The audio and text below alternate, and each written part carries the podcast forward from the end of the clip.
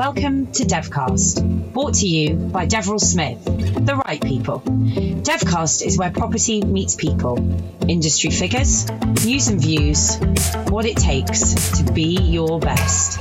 So sit back, earphones on, and enjoy this edition of Devcast.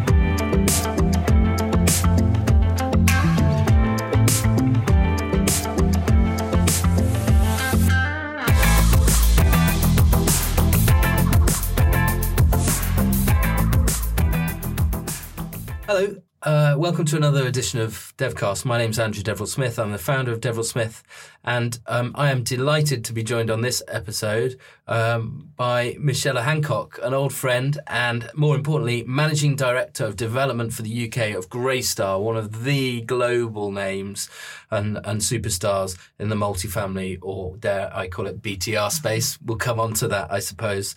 Um, so, uh, lots to talk about. I'm absolutely thrilled you're here. Thanks for joining me, first and foremost. I really appreciate you having me here today. It's it's very exciting to be here. No worries. So, I I'm, I first met you at a barbecue. I yes, think, yes. Three or four years ago. Five years ago. Oh my! I think it's been five years. My. I know time flies. Um, and so great. So five years is a perfect time for us to sit down and reflect on a lot of things. Um, but before we go on and talk about real estate and all that good stuff, I want to talk about you.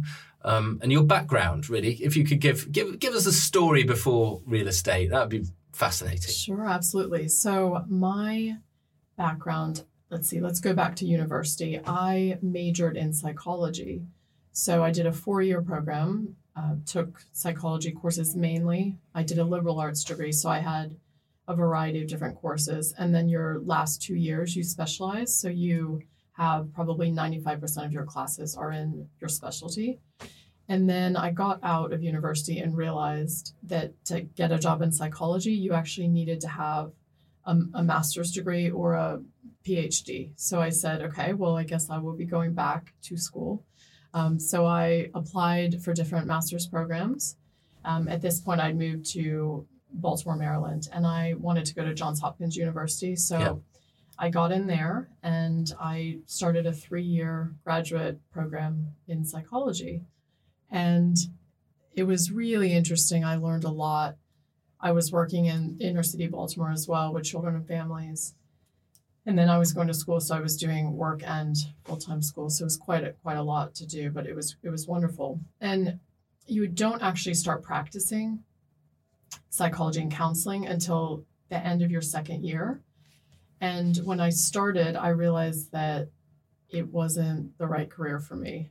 So I would be in these sessions with my clients, and I realized that I wasn't able to kind of leave that those what we talked about at home. I would worry about it. I wasn't able to leave it at the job. I would kind of come home and think about it and worry, and they might not come back the next week, or you know, I just didn't feel like I was a I didn't have the right temperament, I think, to be able to just not not think about it. So I made the decision to change careers. So at this point, I was I had done two years out of a three year master's. So you're about 23, I was about- somewhere around there? I was, I was, and I said, okay, I'm going to finish this graduate degree because I'd already done two out of three years. Yeah. But that last year was quite hard because I knew I I wasn't going to do it. Yeah. And I just was getting through it. It was quite a lot of work. And I was also having to do counseling sessions with people as well. Although I learned so much about how to talk to people and work with people and learn and listen. I think that is something that's really helped me in my career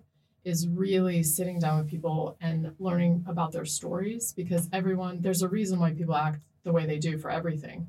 And it's really getting to know people and connecting with them. And I think relationships are the heart of everything. And so that actually, I think I didn't realize it at the time, but it set me up in my career. I think it really helped me. So my third year, I completed, and at the at around the midpoint of that year, I started looking into what else could I do. And I'd always been interested in business and more specifically real estate because my family had a business. My grandfather started a tire company back in Manassas, Virginia, when he was 16. And um, it went on, it, it grew. And then at the time, we had sold the operational business, but we had kept a lot of the real estate. And so I thought, well, it would make sense if I went into real estate development and then I could help my family um, with redeveloping some of the sites. And so, anyway, I said, okay, I'm going to specialize, do real estate development because I was looking and do I do general business degree or do I go in and specialize? And I thought, well, I'm going to do a master's of real estate development. But what that meant is I had to start basically from scratch. So I had to start taking classes, um, just based like statistics and At the same college. in Uh, no, I actually just went to community college because I had to take classes to try to get in to the Right. real estate masters because I didn't have, you know, most all of the people that I went to that program with, they had had an undergraduate degree in like economics or real estate or something business related. But psychology wouldn't. I had some. I had uh, some of the statistics. I had some math classes, but I didn't have all that I needed to get in because you had to have, you know, check the box on all these different classes and show that to get into the master's programs. Really? So I then had to go back. I remember studying from like I'd get up at five in the morning and I'd study all day and I'd go to bed about one in the morning. So that was my life for about for, for years actually after because once I got in then that was my life as well. So I took all the classes needed. I checked the box there. I you know I studied constantly. I was always going for the extra help sessions and anything that was offered I was taking up. And then I applied and I I ended up getting into the program I wanted to go to. And so I, I joined the Masters of Real Estate Development class. Um, I did, it was quite challenging though, because people said to me all the way through, they were like, why are you doing this? You know, why don't you just stay in psychology? Why, why on earth would you change careers? I mean, it was quite unusual. And I was a little bit older than everyone else in the class. yeah. And so from the beginning of it, it was just, you know, I remember my advisor said, um, you know, this is quite unusual. Are you, you know, are you sure you want to go into this? And I was like, trust me, you know, just let me, give me a chance. And I promise, you know, I'll prove that I, I'll do a great job. So, and I ended up, you know, I think I became kind of one of his favorites. I, I hope that's true. But um, I, I any, anyway, it was, those are some really challenging years, but I remember I spent a lot of time at my desk studying in the library. But so at a young age, you'd come to the conclusion that psychology wasn't for you, but at a young age, you came to the conclusion that real estate was. Yes. And so I'm interested in um, what was it that made you so sure at a pretty young age that actually that was the right call and that you were really going to apply yourself and what what, what did I you see in it? It was the family business part of things that led me there. I'd always been interested in the business and the running of the business. And my family, um, I was involved a little bit when I was younger. I would go to meetings and I would be very interested from, a, I remember from a really young age when I was like maybe 12 or something, I'd go to these meetings and I would ask questions. And I remember people would say, like, oh, you know, you don't need to worry about that. And I was like, but this doesn't make sense. And I remember I, I was just, I was from a very, or I am from a very traditional Southern family in Virginia. And um, typically the women in my family didn't work. Um, they were, you know, we were always encouraged to make excellent grades and study very hard and get, you know, maybe even several graduate degrees, but, you know, maybe not to use it necessarily. So I was kind of breaking out of the mold, which was unusual for, you know, that I think in my family that was quite unusual. But I'd always wanted, I'd always really wanted to work and I'd always really wanted to have a career. So I think for me, it was almost like pushing myself to something that I felt like, you know, I'd always strived to do. And I think because the men in my family were asked if they wanted to work in the family business, the women were not asked. It became more of something that I would, was striving to do. Interesting. Yes. So I don't think I've ever told a lot of people that. Well, So I'm revealing it now. I'm But- grateful. yeah. And as the psychologist, what does that tell me? yes. So I um I think it's made me strive harder because I think when kind of you're told, you know, you don't need to do something or don't worry about it. For me, I know it, it just made me want to do it even more. So I, I had a, lot of aspirations to work in the family business. However, what happened was when I got into development, I loved it so much, I decided to do my own thing. So I did help my family a bit. I advised them. Yeah. But I, I kind of took on a path of my own. Right. So, I want to hear all about that now. what, what what was that path? What did you? What was your first deal? Everyone remembers their first, surely. Yes. So I remember I part of the real estate program that I did, um, they wanted you to do an internship as well. And I remember I did an internship at a at a small private private equity firm in Baltimore. And I thought it was really interesting. But I knew from that internship that what I wanted to do was more hands-on real estate development because I liked the fact that you could, you know, work on a financial model, but then also see the building go up and have the more creative side of things as well. And so I then set my sights on I'd like to work for a development company. And at that time, I think it was quite hard to get a job in development. And I found that the company I wanted to work for, um, uh, it was in Baltimore again. It was called the, the Bozzuto Group. And I thought they had very good values and I really liked what they stood for. And so I ended up just calling a lot of people in the company, including the CEO.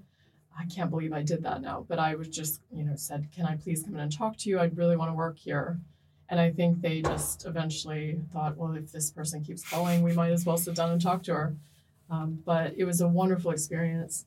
And they actually let me do my internship there. And then I ended up getting hired full time. And then I they gave me little parts of projects to begin with and then one project and more projects and so it kind of grew from there So, our, our, US listeners, I'm sure, may may be familiar with Bozzuto. Our UK listeners or European less so. Just give me a bit of a flavour of that organisation and, Sure. and and where you landed within it and Sure. and the assets that you you started to work on. so uh, the Bozzuto group they are um, they have a contractor developer and an operator um, in one so it, a bit similar to Greystar as well um, with everything kind of in in internal um, and they at the time they managed I think 60,000 units in in the US but they were primarily like New York to Virginia.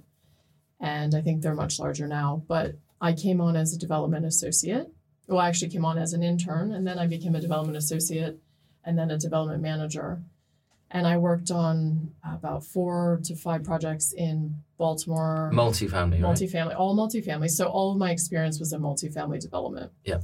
And um, one of my favorite ones was called the, the Fitzgerald in Baltimore. It was actually a regeneration of an old parking lot. And it, you know, I just saw the way this development just transformed the entire area. It was fascinating. And I think one of the things that really struck me is the way the operations team worked so closely with the development team because it really was like a partnership. And then I saw the way having the on site operations team was so powerful because the way they could service their customers, it's just unlike anything else. So I think I really learned that model to have the developer, the operator, the contractor in one Right. and it it kind of set the foundations for me on the way that I thought it should operate. So I think seeing that, learning it from the ground, was was very powerful. How long were you with them? Um, so I was there about three and a half years. Okay. And and was the Baltimore project that was that was the main chunk of that time, I presume. The, the there was there were a few Baltimore projects. There was a project in Odenton, Maryland, um, called Flats 170, and then there was a project in Washington D.C. called Cathedral Commons. So it was kind of you know across D.C., Maryland, um, and Virginia. So it was a it was quite an exciting time. And what did you you reference operating on the operating business? Yes. What did they do? What's the one thing, you know, what's the what did you take from that business that, that, it that was they the do? pride that people had in their work. I will never forget. And I'm seeing that same pride in the Greystar operations teams in the UK now. Um, I think that's really, it really struck me the way I would go around the projects with the, I remember the CEO of Bozzuto, Tom, he would take some of the new starters around at times with him and do site visits. And he would talk to us about the things he looked for. And I'll never forget walking around with him and he would see a piece of rubbish on the ground and he would pick it up. And I was like, this is so incredible because the pride he had in his projects, in what he did. You know, he didn't ask someone else to pick it up, he picked it up himself. And I think I saw that through the operational teams and they had such a sense of pride in what they did. They felt like the buildings that they managed, you know, that that was their asset. They knew everything about it. They knew all the customers. You know, they really created such a community and a place that people wanted to live and spend time in. And it was amazing the value that actually creates. So it was really exciting to see that. Yeah, I mean, and that's an interesting example of top-down leadership, isn't it? It really is. um, it, it's it's always stuck with me because I think seeing that in the leader of the company, you know, the the CEO, it just it's always left such an impression on me. And I know, you know, if I walk around and see something like I just try to take care of it myself because I think that people learn from seeing their leaders do things. So a nasty recruitment consultant question: Why leave? Right? You're, you're learning a lot. You're doing so well. You you like the people you're working for. Three and a half years is not a huge Mhm. amount of time. What? It's a really good question. I wouldn't have left if we hadn't moved to the UK. Oh, so, then. Yes. So anyway, I rem- I'll never forget. It was a Friday afternoon, 2 p.m.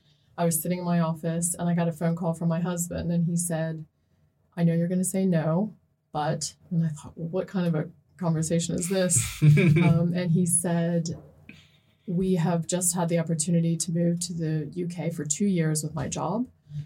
And I thought, okay, well, there's certain times in life when you're just given opportunities, and I thought this one was something that we shouldn't say no to. So I said, you know, because he knew how much I loved my job. And I said, well, let's find a way to make it work. And so it was quite scary deciding to move to London. I'd never, I mean, I'd traveled, but I'd never lived in another country. And we just bought a house in the, in the US, literally, we'd like two months before. So I thought we were settled. And I remember going in, I sat down, spoke to Tom, and said, listen, I wouldn't have wanted to leave, but we've gotten this opportunity to move with my husband's job for two years to London. And I remember he said to me, Well, what about if you went and worked for me in the UK? And I thought, okay, well, I've never, I did not expect him to say that. I was really shocked.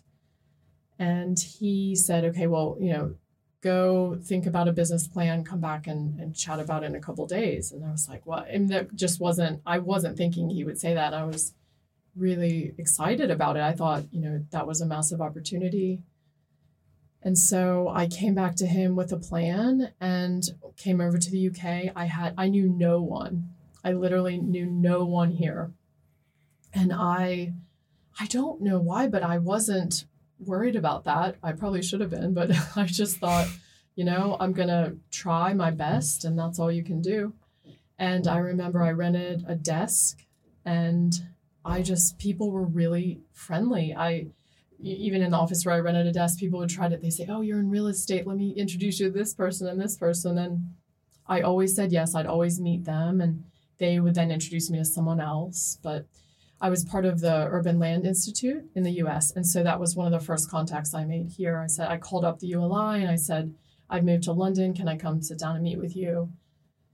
And I did. And I joined actually the Resi Council. So, I mean, it just kind of evolved the more people I met with. And then they said, well, you need to meet this person from the British Property Federation and, you know, go sit with the RICS. Like, I just started calling people up and saying, can I come talk to you about institutional rental housing? And no one said no. Everyone said sure. And so I came in and I had a presentation and I said, this is what we do. It's So you were looking for what JVs or I was just money trying- I was actually just land? kind of, uh, you know, on the ground research. What is the current environment? What is the appetite for multifamily? Yeah, Who are the existing players? and there was some serious appetite by then, I guess, was there? Not serious. I, I didn't think. I thought people were talking about it. I Yeah. don't think anyone was actually doing it. That was about seven and a half years ago. So at that time, I mean, there was Dolphin Square, of course, but Yeah. and then there was um, Get Living London. There was Yeah. East Village, but there what there really weren't a lot of people building multifamily. And so I remember talking, having a lot of early conversations with people and saying, um, you know, multifamily, it's it can be a lifestyle choice. Choose to rent, and you you have you know, amenities, and you have services, and you have a management team and a maintenance team internal.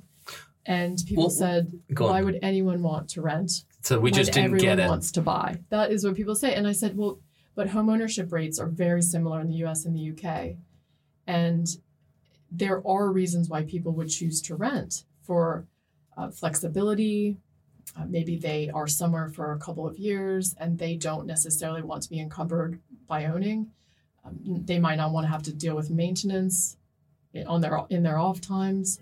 Um, they might not want to deal with all the things that come with being a homeowner. They, they just they might have different reasons. Lifestyle choice. Maybe they want to travel. Maybe they want to go, um, you know, do other things, move around, um, have different jobs, different places. And so what I was trying to explain was that there are people that, for whatever reason, would choose to rent. Maybe it's a lifestyle change. Uh, maybe they're you know selling a home and they want to be closer to the city and walk up in a walkable area. So I was just trying to have that conversation. And so keep keep keep talking to me because Bozzuto, I guess, ended somehow at some so point. I I worked for them for about six months in the UK, and I was talking every week with the CEO and saying this opportunity is massive. And I think at the time um, they they were growing in the US and they weren't quite ready to come over here. And at that time, I thought I was only here for another year and a half. And I thought, okay, what I really would like to do is get some experience, some development experience in London. So I have more experience and I can put that on my CV and then I'll be a more well rounded developer. And so I thought, okay, what I think I should do is for the next year and a half, work for a UK developer, get experience here, and then I could go back and work for them in the States. Because I really thought we were moving straight back. right. So I had the conversation and I just said, you know, I I think it, there is a massive opportunity here, but I think there's time for me to go get experience and then I'll come back to the Washington and Baltimore market. And so we agreed and we were going to keep in touch and we still do. I mean, I I speak to Tom. He's he's become sort of a mentor, I guess, but a, a, a friend. And I, I talk to him all the time. But I did. I went and I worked for Grainger and I became their director of PRS. Um, so Nick Jopling hired me. Did he? He did. Why do you think he did. did? I know Nick, but, but why? What do you think you had that he he he didn't have in his team or needed more of? I think he saw the passion and enthusiasm I had for Build to Rent and that I really wanted to make it work. Because I think I had seen it in the States and I lived it. I mean, I would spend I, on the weekends I would go into the into the developments that I helped build and I would sit and I would see what people were talking about and I would ask them how they liked the spaces and I would see where they were using the spaces. I mean, I was living and breathing it. Yeah. And I think having seen that and seen the communities that it created, I really wanted to help that market grow in the UK. And I think he saw that. And we just instantly had a connection. Yeah, I've and, been. you know, he's he's a wonderful, wonderful person. He is, and he's a, a very smart guy. And and for me, it was kind of it's obvious. Just uh, re- regardless of your energy and drive and you know brains, you've you've lived you you. You, you you had experience that we didn't have, and I found it quite surprising how we've been slow on the uptake of hiring people that have built multifamily. But I've seen that you switched your language to build to rent. So, firstly, I did. I did. I know. I kind of go back Yeah. and forth, think, depending on who I'm speaking to. right, But um, is it here to stay? Built is built to rent here to stay as an asset class? Is the name here to stay? That, that, they're my two next questions. I'm not sure about the name because we had all these roundtables and debates about because we were calling it PRS, and Yeah. then we said that's not appropriate. I was calling it both PRS and built to rent. I know. I think, and then we really did see the shift to build to rent because we were saying, you know, PRS could be one unit, could be a thousand. It might not be professionally managed, so it did need to have a defined term. And I think people said, well, build to rent. What happens once it's built? I got those questions a lot. But anyway, I think the term is here to stay. It's in kind of the policy documents now. I think people are used to the term. yeah, I think Um, and I do think people use more kind of in the US, they use multifamily. But now it's almost becoming interchangeable. I think if you say multifamily here, yeah, typically people know. I'm not sure that back Build to rent, I don't think. I mean, some companies will know if they have any exposure to the UK market that they'll know the build to rent term. But generally, it's multifamily in the states and build to rent here. So you had a period at Gr- uh, Grainger, Yes, I then- did. I was there for two years. So we we did a lot of interesting things. Um, we were really focused on the pipeline, and it was wonderful. I mean, I learned a lot, uh, made a lot of great friends there, learned a lot about UK development planning and all you know policy, and I, I really learned so much there, and I I really thank them for for that time. And I, I just want to dive in again because planning, Yes. right? Having spent more and more time in your great country, I'm no planning expert. You're a developer. I'm not. In a, in one sentence, could you kind of articulate your feelings on the UK planning system and the differences that that that you, you've found here to the states?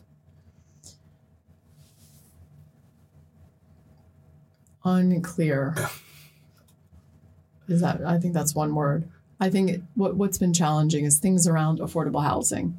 Um, for example in the states you know exactly what you need to do. You know exactly what it is. You know the breakdown. You know you have to do whatever it might be 10% at this percentage of area median income and you know exactly what that is so you can stick it straight in your appraisal Yeah. and you know what you're dealing with and i think what's quite challenging is like a moving target so when things change or you don't know if it will change, that's quite challenging.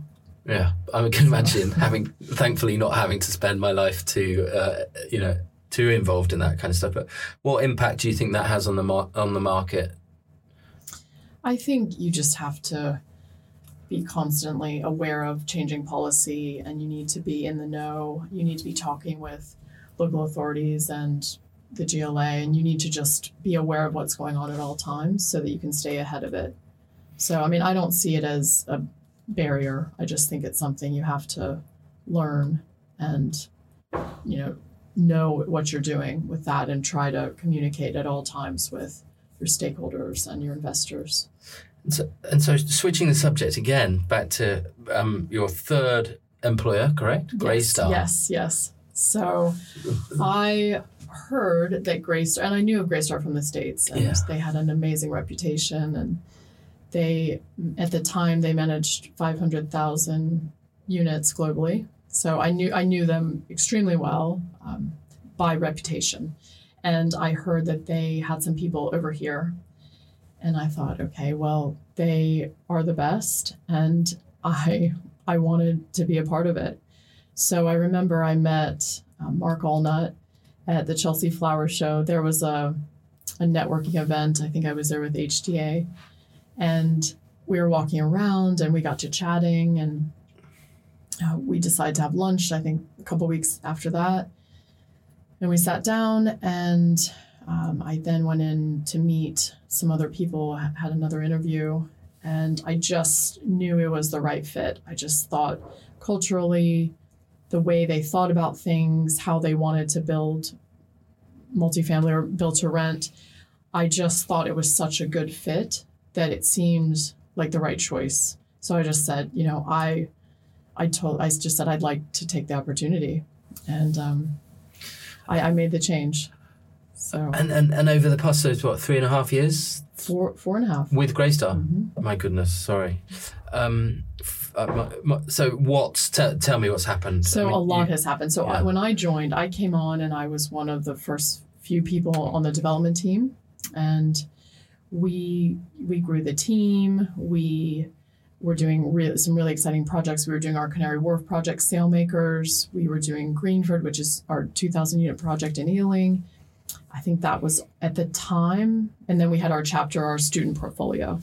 So at the time, that was Yeah. where we were, and then we helped kind of with processes and procedures and pipeline and growing the team and all of those things that come with a growing business. And it was hugely exciting. And now today we have 5,000 units under development in the UK. And we're, you know, growing our pipeline as well. And we now have an office in Dublin. Um, so we have So do we. Yes, uh, and we have, uh, let's see, France, Spain, Germany, and Netherlands. So we're it's Multifamilies coming to all of those countries. So European expansion, and we've grown the office to you know almost 300 people in the UK. So it's uh, a also including our site teams, Sure. but very very exciting. So right now we have our Sailmakers project, so 327 units. That's 70% leased. So very exciting. Amazing, and it looks fantastic. You did an Have incredible job. I have, Yeah. I have been only to the ground floor. No- Nobody's yet Oh, I'll taken me to, I'll have to take you around. I'll have to take you through. Brilliant. Um, I think what we found there is the power of the amenity space. So it is just when you go through the development and you see all that you get for living in the community, I think people are blown away yeah, at the amount of time and planning that's gone into all of the spaces. And you can tell that it's somewhere people really want to spend time. And our management maintenance teams are incredible and they make it a community. So I've actually spent some time on site. I spent a week there um, in December because I really wanted to just see what it was like Living to, there. to spend a week working working on the operations team and it was phenomenal. I learned a lot that I wouldn't have known if I hadn't worked there for a week because you hear things and you see things and you realize okay that that's different that's a lesson I should have learned things like that. I think it's very valuable time to spend. and what would be the one thing that you are looking to attract into the organisation in terms of those ro- roles? Because it's not like there's an established talent pool here that people just leave one building over the road and go to the next building. That was challenging, I think, when we were first trying to build the teams here. But we have found incredible people to work in our communities, and then they're building teams under them. So I think you know it took a few years to find the right people, but now that we've done that, we're we're able to we're getting a bench of talent.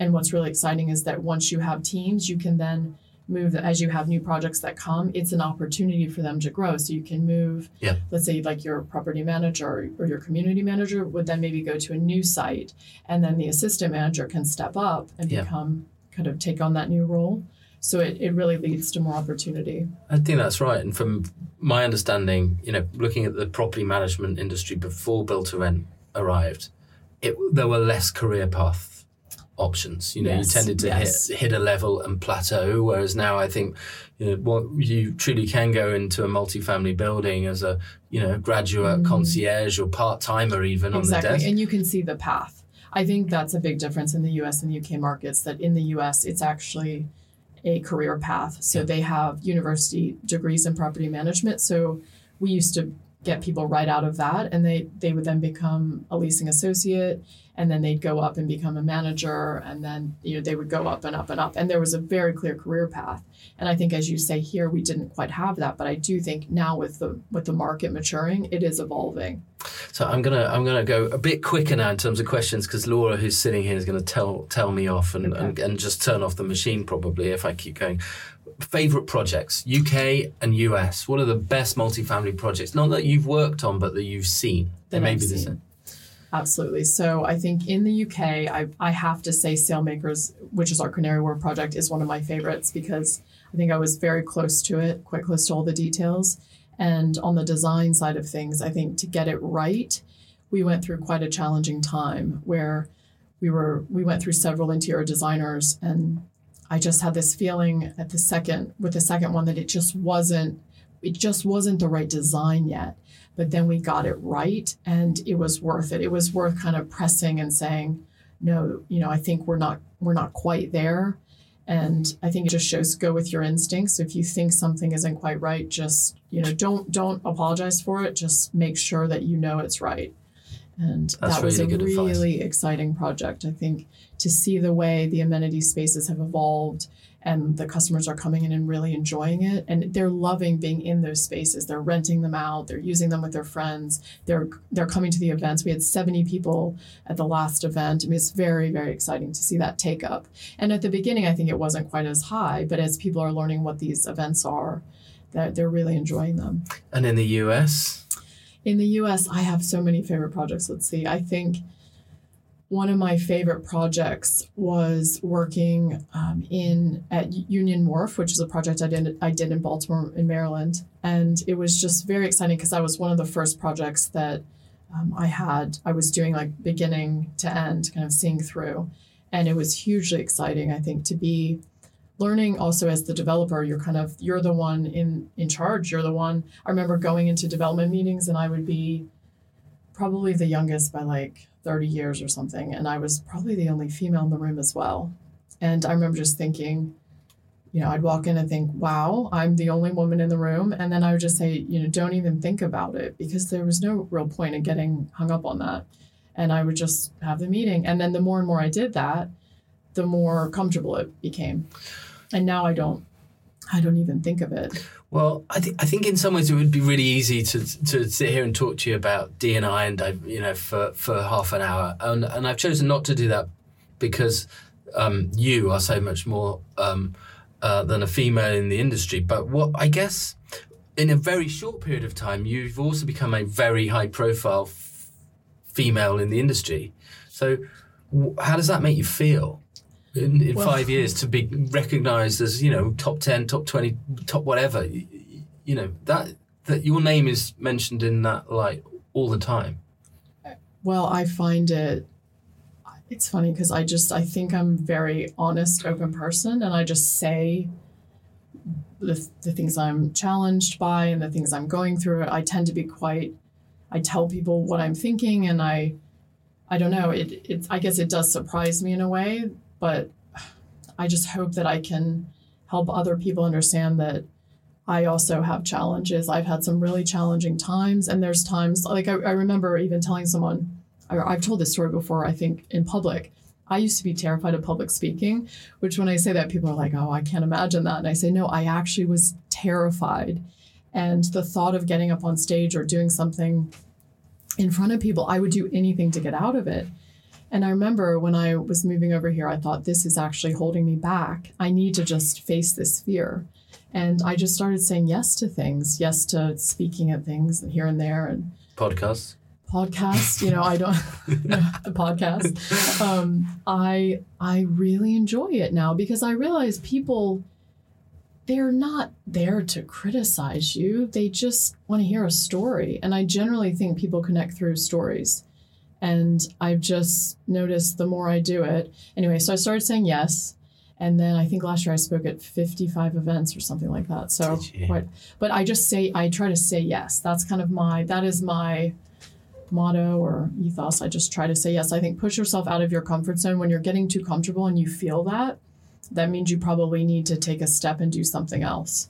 Push yourself into an un, into an uncomfortable situation. yeah I think that's great advice. Um, I'm going to ask you one more question before I get on to my quick fire Of questions, course, of course. which is the final round, most most most important. Oh, sh- should I be scared? Yes, very, very. Uh, this comfort zone you found yourself Uh, yeah, in. yeah, I- I'm going to take you out of it. Um, uh, how long are we going to keep you here? The UK, you know, we're lucky to have you. Um, I think we're here. I don't know if my dad will listen to this, but he'd be quite sad. I mean, I I love it here. My husband and I are here. We have two kids. I have a my daughter Anne is one, and my son George is three. And you know they're in school. Well, my daughter's she'll start nursery next year. My son is in nursery. He'll be in school next year. And so I mean we're fully immersed here, and and so Greystar's Yeah. ambition is to continue to grow across the UK and Europe. It is sounds of in things. Europe. So there's they have you know we have massive ambition. There's massive opportunity, and it's very exciting. So our team, the development construction team, is now you know 26 people. So we've grown, Wow. and I've I've had the opportunity to be a part of a lot of that. So I feel very fortunate. And what's your number one challenge, uh, professionally speaking? What, what's holding you back, if anything? I think right now there's just a lot of competition for sites. Um, so just if we're talking more like a deal perspective, I think we want to do things a certain way, and we want to have, you know, close to transit. We want to have the scale. We want to have the design that's appropriate for rental. That's you know purpose built. We want to have enough amenity space that you can build a community and have the operational space and the back of house space. So I think it's you know the standards that we have we're looking for excellent sites, product, people. And I think just holding a high standard is very important, Yeah. but it also comes with there's increased competition for those sites. So I think, you know, very exciting, lots of opportunity again, as as I said, but um, I think it's exciting to see the way the market has grown, especially in, in the last three years. It feels like we went from talking about it theoretically about seven years ago Yeah. to four years ago, people started building And now I feel like we're seeing the first wave of build to rent projects and then almost starting the second. So I think what we what we'll see in three and four years will be very different than what we're seeing today. I totally agree with you. Well, this is going out to a couple of hundred thousand people, so hopefully there there are some good land brokers out there. and um, yeah, no doubt they'll get in touch. So before I let you go, and I know you've got to go because you're super busy, I, I want to ask you, I think, five quick fire questions Okay. if you're game. Sure, let's do it. First one, everyone has to answer it. Bowie or the Beatles? the Beatles, Dogs or cats? dogs, Texting or talking? talking for sure. Um, favorite city in the US? Richmond, Virginia. And the final one is that's already five. I'm going to add, add my my favorite question last, and everybody has to ask, answer this one as well. If there's one piece of real estate in the world, anywhere in the world, that you could own, what would it be and why? Oh wow. One piece of real estate. I think I think it would probably be a farm in Charlottesville, Virginia, because that is where I feel at home. Wow, that's I, uh, it's brilliant. I love I love everybody's answer to that question because I haven't heard the same one twice. And like you say, stories really are what, from my perspective, make this whole thing super interesting. Michelle, you're a total legend, um, and I can't wait to see what you continue to do with your career. The UK's lucky to have you, and I, I thank you very much for doing this podcast with me. Thank Oh, you. it was lovely to talk to you. Thank you for having me. Pleasure. You can join the DS movement by visiting ds.deverellsmith.com and you will receive the latest Devcast episode direct to your inbox.